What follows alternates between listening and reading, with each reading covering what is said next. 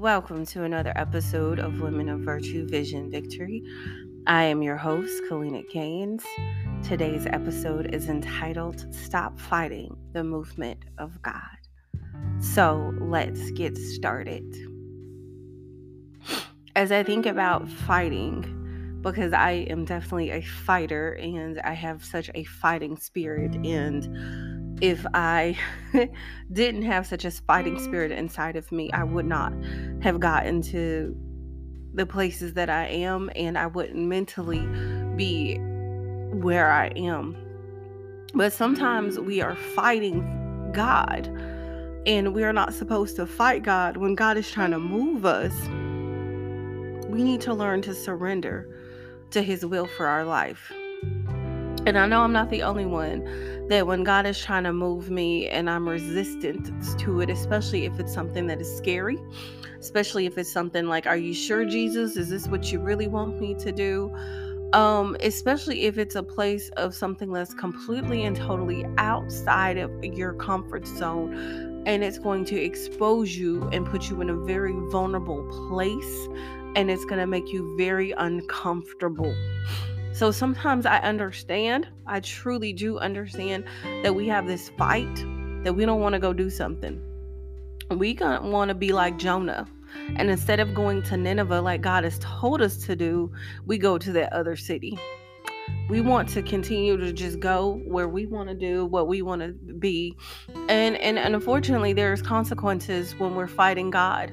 There were consequences for Jonah. Jonah was swallowed up in the whale's belly and he stayed in the whale's belly for several days and eventually was, you know, spit up out of the whale's belly and he went to Nineveh and did what God told him to do. No, it wasn't about, you know, Jonah's will. It was about God's will being done.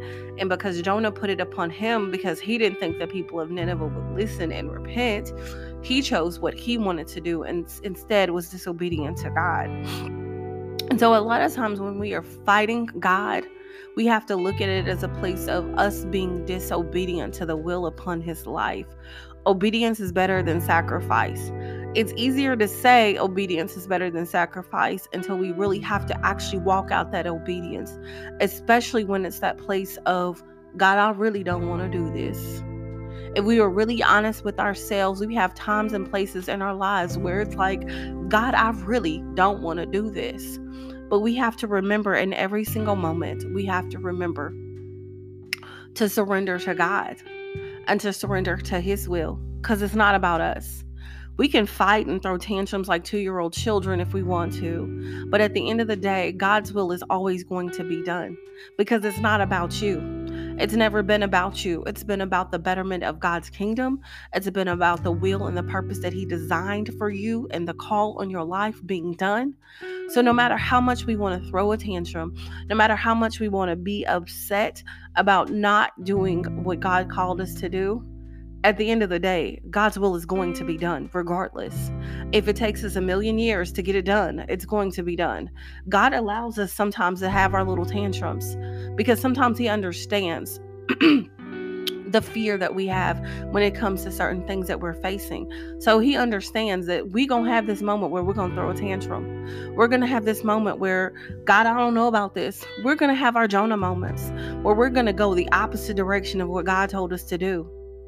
And we know that God told us to go to Nineveh, but we didn't want to go there. So I'm not saying it's okay. I'm saying be real with yourself and recognize where you are. Because at the end of the day, I've had moments in my life that, God, I didn't want to do this. This ain't what I want, Lord. This ain't what I want to do. This ain't where we're going to go. But I've had to learn to surrender to those moments and understanding that, you know what, God, there's a bigger picture beside this. There's something greater. It's not about me there's been places and spaces in my life this year that it this ain't what I really want to do, Lord. But if you tell me to do it, I'm gonna do it. So back in um, October, I had a really scary situation that happened, and um, I didn't know where I was gonna go, didn't know what I was gonna do, and all I heard God tell me was to come back to my hometown, and I did, and and I obeyed, and and it wasn't what I wanted because years ago I, I never vocalized it, but I thought it. God, if I ever leave this state, if I ever leave this city, I don't ever want to, you know, move back and live in my hometown. Never did, never wanted it, never want any part of my hometown. But everything in my life would come back to go to church here. When I first moved back to my home state of Tennessee, um, I prayed and asked God, you know, where is it that you would like me to go to church? And He sent me back to the church I grew up in and have been going to that church ever since. There's a reason why God sent me to that church. Even through COVID, was still a member of that church, and I lived an hour and some change away. Um, and so even when you know the doors of the church opened back up, I was driving every Sunday to go to church because it wasn't about being it wasn't about commitment it was about going where i needed to be fed going where god called me to do it was about obedience and so when god told me to come back to my hometown although there was reservations inside of me although there was places and spaces inside of me that's like god i don't want to do this this ain't what i want now you knew lord jesus long time ago that i ain't ever want to live in my hometown that when I first first came back to Tennessee, I was briefly in my hometown before I ended up moving to a different city. And I didn't want this. I didn't like that feeling. Cause every it seemed like every place I went when I first came back to my home, mm. first came back to Tennessee in 2018, everywhere I turned, it's like you're such and such's daughter. You're such and such's daughter. Not even at bothering to ask me, Kaleena, how are you doing? How are things going with you? But they were always constantly asking about my parents.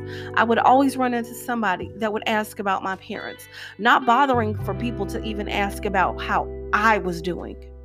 And it got annoying and frustrating. And I just, it, I, I was like, I don't ever want to live here because it's like I'm not seen. All they would see was my parents and ask about my parents. And it just got to the point that I got irritated with it. And I didn't want to live ever again in my hometown. Never wanted this. This is not what I wanted. But in October of this year, God said, Go back. And I obediently obeyed because God told me to do it. Now, did I want to? Absolutely not. But has it been a blessing? Yeah. Are there things that I know that God is in the process of working on that because because of my obedience? yes, I haven't seen it manifested yet, but I do know that God is working on something amazing and great in my life. See, I could have just gone to a whole different city. I could have gone to Nashville because I'm familiar with Nashville. I used to live in Nashville, lived there for about two years. I could have stayed um, in, in Clarksville, but I didn't. I chose to come back to my hometown because God told me to come although every bit of me is like resistance and fighting and everything, has it been easy being back? No, I've had some scary situations where I've literally had to decide if I wanted to press charges against someone um because of a scary situation that was not okay with me. Um but in the end of it I've seen just exponentially how God has blessed my business Save Our Sons tutoring and I have seen just how in the beginning of this year I had five students to how I'm finishing out this year with almost 20 and even adding even more in January. And I've seen God bless because I was obedient. I've seen God just move in my business and in my life and how children's lives and students' lives are being impacted just because I was obedient. See, a lot of times when we are fighting and resisting the move of God on our lives, we're not thinking about the people's lives that we are affecting because we are not being obedient. So the thing is, our obedience hinges on somebody else's life being changed. When we are not obedient, we are affecting somebody else's life. When we think of terms like that, how much more are we going to be self consciously aware of our obedience? So at the end of the day, again, it's not about you. It never was about you. It was about the call, the purpose that God has designed upon your life for the betterment of his kingdom. So when we continue to be disobedient and we continue to fight the call and will upon God our lives, when we continue to be outside of what God has called us to do, we are not only affecting our lives, we are affecting those lives that God has called us to affect. So we can't just keep running to, to, to the to the opposite direction of Nineveh. We've got to continue to run towards Nineveh, even though it might not be, you know, what we think it's gonna be, but it's not about us. It's about God getting the glory for his kingdom. It's about God's will being done, regardless of if we agree with it or not. If God called us to do something, then we need to go do it. So stop fighting. It's not about you. It truly isn't because the people of Nineveh, their lives were changed, their their souls were saved because Jonah eventually became obedient. See, our obedi- our obedience hinges, other people's lives hinges on our obedience. How many other people's lives are we going to affect because of our disobedience? I ask you to question yourselves that today. How many lives are you going to affect? Just because you don't want to you want to be disobedient and you want to fight the will of God and the movement of God upon your life. It's not about you. It truly isn't. So I encourage you when you have moments in your life where you're just like, God, this ain't what I want.